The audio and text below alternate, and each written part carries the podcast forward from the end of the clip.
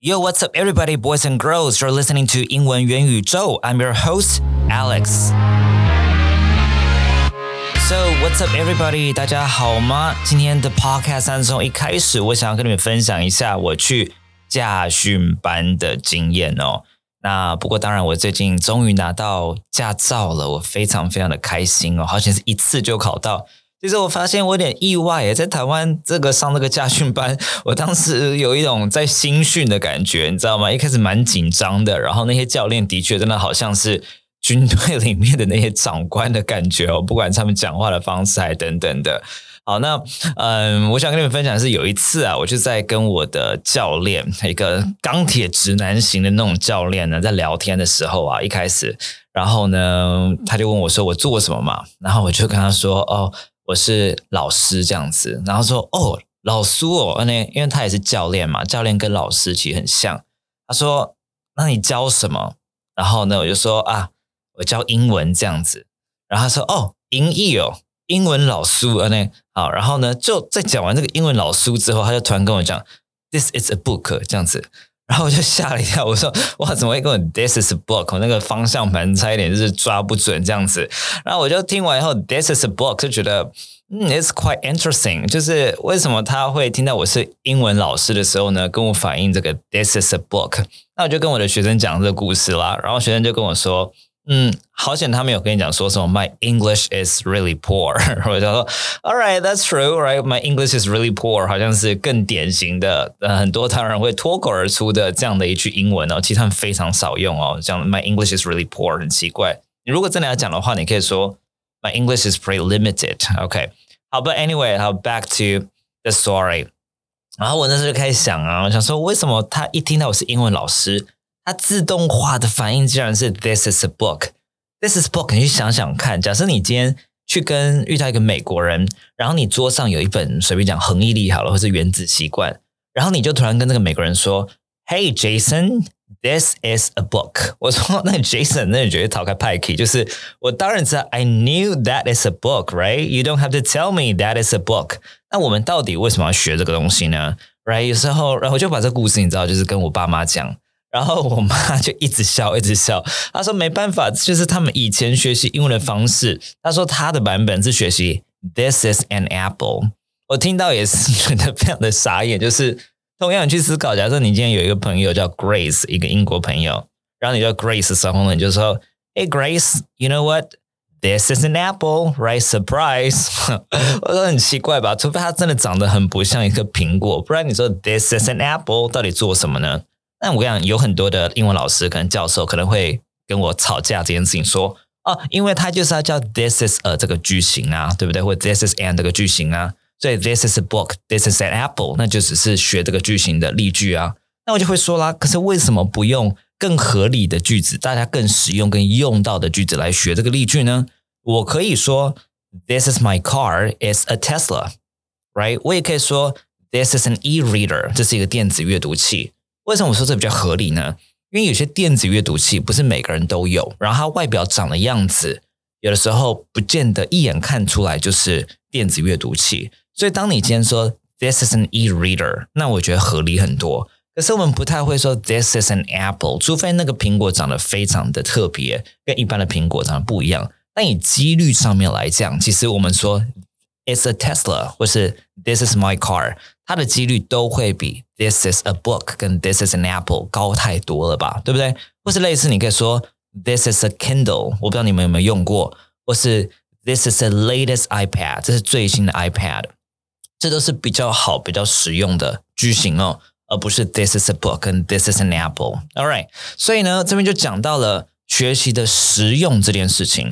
就你们很常很喜欢听到“实用”这两个字，就是哇，这个人教学好实用哦。这个文章好实用哦，那到底什么是实用这个东西呢？Right？好，By the way，这边顺带一提哦，你们感觉实用是你们很追求的，但是你知道吗？就是因为我自己有出三本书，然后曾经有出版社的总经理呢就跟我分享过，他们有一个大数据哦，就是英文书里头啊，你的书名有怎样的字眼呢，就会卖的比较好。你们知道答案是什么吗？绝对不是什么生活啊，什么老外都在用的啊，什么不是哦？答案是。轻松。你看看你们学习到底多想要轻松，只要挂上“轻松”两个字，大部分就会卖的还不错。好，那到底什么是实用呢？其实实用，我觉得它就是我们要先思考哦，未来真的可能会使用到英文的状况跟情境。然后去思考适合自己的英文学习方向跟教材。我再说一次，我觉得我们要去思考未来自己真的可能会使用到的英文状况跟情境。这个未来不见得是什么一年两年后的未来，也可以是明天进办公室要用的未来。OK，那为什么讲到这件事情呢？因为我今天看到了一些比较资深的补教老师跟英文老师就在讲说，这个最近教育部啊，把这个英文的教科书里面的改革方向跟考试方向呢。就改得越来越生活化，这样子，那其实让他们老师教学是有一点绑手绑脚的。那我要说，生活化把它改成生活化这件事情，它其实利益良善哦。利益良善的英文怎么说呢？利益良善叫做 well intentioned，好 well intentioned。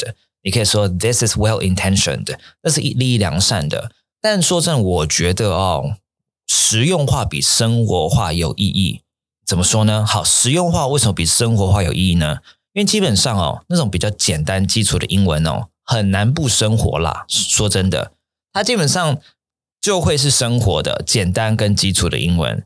因为毕竟本来我们可能就不会教小孩子，会教一些基础英文的时候，去讨论说啊，COVID nineteen 对经济的影响有哪一些，对文化交流的影响有哪一些，或者是这个美国联准会升息对于台湾的电子股的影响，不可能吧？Right？这可能留给股癌去讨论啊。所以基本上。生活化基本上常常会跟基础的英文绑在一起，但是这些生活化的英文到底是不是实用的，却是不一定的哦。那为什么会这样子呢？为什么有时候教授们或者是我们的这个英文学习方向会有时候好像可能生活化却不实用的原因，是因为哦，我觉得可能是搞混了 EFL 跟 ESL 这两个东西的差别。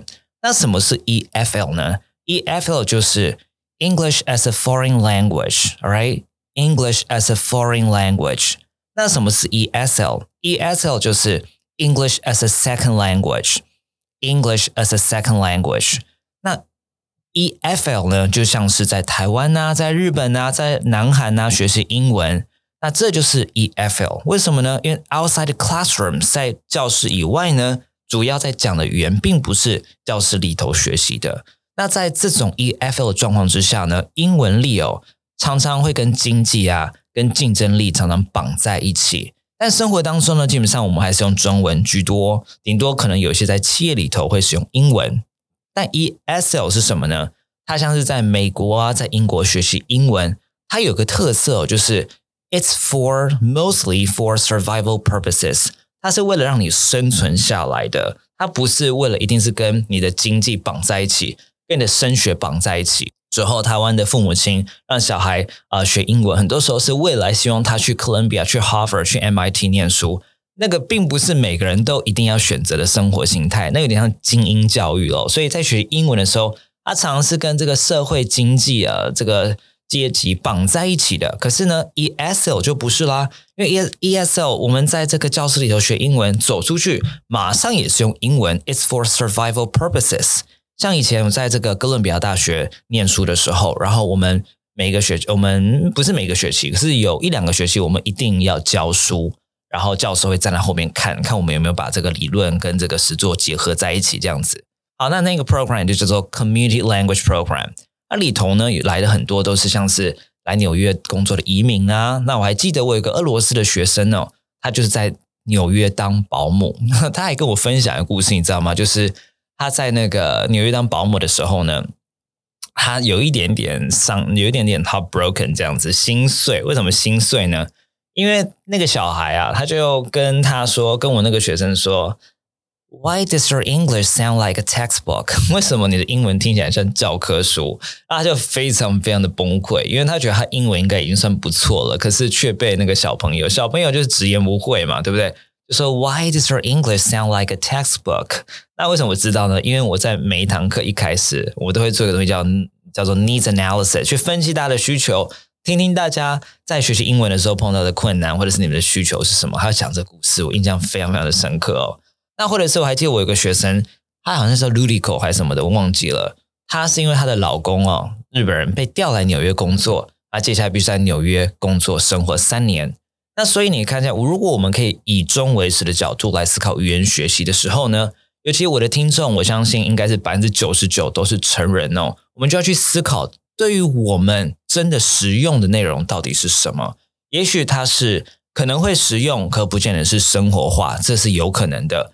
那生活化里头，应该会有一部分的生活化对我们是实用的，会有一部分的生活化对我们是不实用的。这个我们在学习的时候。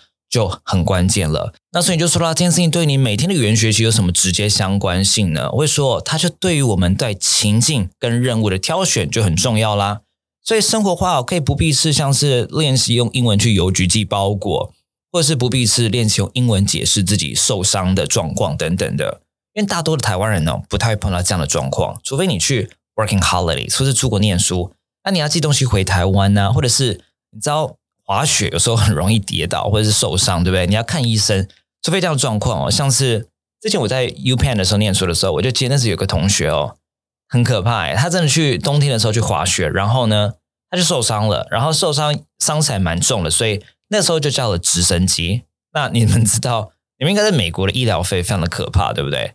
那个时候他就是因为叫了直升机，然后呢就住院了几天，他拿到的那个 bill。显示的是将近一百万台币，他整快被吓飞了。他只做了几天，然后就只剩只剩一百万台币。不过好险，因为我们都有那个医疗，学生都必须要有那个健保，就是我们在注册的时候就一定规定有健保。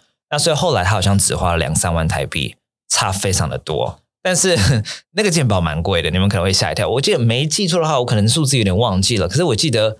光学生鉴宝就五六万台币吧，没记错的话。好，但是这样想起来是蛮值得的啦。好，所以除非是这样的状况之下呢，你可能才会用到这样的生活化的英文，对你来讲才是实用的。不然你知道吗？大部分你在生活状况下使用的英文的那种生存的，说真的，在网络上面资料多到不行，你随便 Google 一下。或你去 YouTube 看看影片，我想不去光看那个什么去 Costco 买东西的影片，不知道就几百个，很多人都去 Costco 拍怎么用英文买东西等等的，就非常多，就非常多的影片跟句子可以用了。但说真的，你看你在台湾，如果你去内湖的，或你今天去哪里，这个北投是不是有 Costco？Right？你哪需要用英文啊？你用中文嘛，对不对？好。所以我觉得我们台湾人呢，我们在学习的时候的重心哦，我们可以放在什么地方上面呢？举个例子哦，像怎么用英文介绍台湾？因为不管你今天在台湾遇到老外，好，或者我讲英国人、美国人等等母语人士，或是你在国外，你都很可能会用到用英文介绍台湾这个东西，对不对？或者是你用英文介绍自己的兴趣，或是你用英文讨论生活啊、工作上面的目标等等的，这个非常非常容易在 party 上面需要讲。所以不管你今天在台湾，然后你在一个 party 上面，然后你朋友约外国人来，或者是你真的在美国、英国生活或加拿大生活，你可能都需要讨论你的工作上、生活上的目标嘛，对不对？那这个就是我们在碰到外国人或在 email 碰到外国人的时候比较实用的主题哦。像我自己有一个好朋友，他是在台湾是一个非常知名的一个声乐手，不知道大家知道知不知道这个国乐这个乐器叫笙哦。那对他来讲呢，其实。他要马上去 prioritize 学习，就是用英文描述丧事吗？或者是呢，去邮局寄包裹吗？其实不用。对他来讲，学会用英文介绍，for example，为什么他小时候会选学的笙这个乐器啊？或解决他所说的音乐哦背后想要表达的概念啊？或者是你知道他们有时候要去呃国外的一些音乐厅表演啊？或者是只去之前呢，就要用 email 沟通等等或开会啊，跟表演厅敲定这个彩排的时间、表演的时间。或是定价那个票券要定价多少啊？那甚至是跟其他的音乐家，right？因为声乐手可能有时候会跟古典乐手，right？跟小提琴家、中提琴家去做跨界的演出等等的，敲定表演的合作方式等等。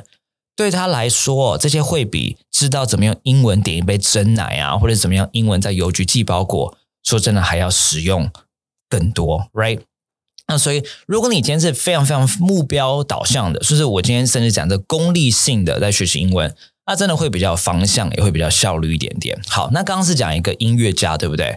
我就用另外一个我在红海富士康工作的一个新组的学生当中例子哦，他是个工程师专案经理，那他的客户可能会有 Apple 啊，或者是日本的 l u c k t e n 就是乐天等等的。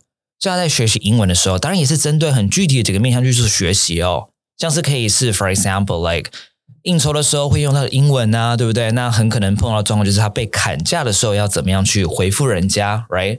或者当时程紧凑的时候，他怎么去催这个工程师？或在 email 写作的时候要怎么样委婉拒绝客户的要求等等？那对他来讲才是真的实用的内容。那是不是很生活呢？说真的，这个对他来讲，他就是他的日常。所以对这个学生来讲，就是生活。所以生活不见得一定是出去买一杯真奶，用英文说啊，或者出去买一杯咖啡说，呃，Can I get a coffee, for example? Right？那当然是一种生活。但是另外一种生活就是，它是不是你的日常？它是不是你实用的东西？我觉得用这个东西这个角度去思考，可能会大家会觉得，呃，学习英文起来是更有成就感的，因为它会更有效率一点点哦。所以以刚刚这个在红海富士康的学生当中例子好了，他可能他生活上真的英文要围绕在学习的，可能会几个 keywords 的用法，像是 for example budget 预算，像是 deadline 的时辰的死线，对不对？你的 cost，all right，你的成本 project，right，schedule 等等的，所以。他可以从什么角度先做切入呢？我们刚刚讲的是学习观念，对不对？那你说学习观念感觉好像很抽象，可以很具体啊。他就可以学句子叫做 "I can work around your schedule"，好，I can work around your schedule，或者 I can accommodate your schedule，就是我可以配合你的时程。你可能说你这边是比较 flexible 的，所以 I can work around your schedule，我可以配合你的时程。所以不是只学 schedule，他要学 work around your schedule 这样的一个搭配词。那什么是搭配词？这个以后我的 podcast 时候我会再介绍，或者是讲到 cost 的时候，讲到成本的时候，他可能就可以学哦。Let's try to bring the cost down 啊，Let's try to bring the cost down。我们尝试将成本降低看看。那这边有一个用法叫 bring the cost down，all right？所以不要再讲 cost down 当动词使用了。好，cost down 不可以当动词使用，你会用的是 bring the cost down，有问题？好，那所以这边 Let's try to bring the cost down，我们将成本啊降低看看。我刚刚有点老师病哦，现在讲出来有没有问题？你有问题也无法跟我反映，对不对？来，我们看第三个，We won't be able to meet the deadline. We won't be able to meet the deadline. 我们没有办法赶上这个死线或这个期限哦。Meet the deadline. We won't be able to meet the deadline. All right，所以不只学 deadline，你可能还要学 meet the deadline，right？ 好，再来，或者是那个 PM 可能要学的是 budget，right？那 budget 当然当然，这个 budget 这个发音要注意哦，因为我知道蛮多台湾人会把它讲成什么巴结之类的，所以不是巴结人家哦，是 budget，all right？budget。那所以你可以说 we're on a tight budget。好，we're on a tight budget。tight 就是 T I G H T，all right？We're on a tight budget。我们的预算很有限，吃紧。OK，来，那或者是讲最后一个啦，来。Project 这个字呢，好是一个计划，对不对？就可以说 That's beyond the scope of the project. That's beyond the scope of the project. 那个事情啊，已经超过了这个计划的规模了。你可能现在想的一些执行内容或活动内容，可能预算没有办法执行等等的，这可能都叫做 beyond the scope of something. All right. 所以就举五个例子给你看哦。当你在把你的工作生活当中呢，你真的会用到的。好，不管是你明天进办公室，你写 email，还是你在跟客人在应酬的时候呢，会用到的英文，你先把它的一些情境、跟任务、跟 scenario 先把它整理起来以后呢，再去思考说，那它的核心的一些英文用法会是哪些？尽量用愉快的方式，好去记。那什么是愉快？这个我们以后还会再多加琢磨哦。但我觉得这个就是。去思考什么怎么样可以又生活化、用实用化的一个角度喽，所以要特别记得，好吧？有的时候真的很生活化的，对我们来讲不见得是实用化的。那所以假设好了，我觉得今天就给你们做一个功课好了，好不好？像我认识一个非常优秀的口译哦，他叫做 Dragon，那他好像在台大有教口译的样子。他特别是以什么为专精呢？我相信他很多都很专精啦。可是听说他翻金融相关的主题翻的非常非常的好哦。那我就有听过，就他自己会特别去苦读跟金融相关的主题，用中文读哦。然后呢，再看他的英文，然后整理起来很多的这 glossary，就是他有那个单字集，你知道吗？就是中英、中英、中英、中英，全部都是跟 finance or economics 或者经济学相关系的 terms。好，我觉得这就是一种你可以，你为了你未来的实用性在准备的方式。那我们不是口译啊，所以我们不会一直需要去听那种你知道跟金融相关系的呃会议嘛。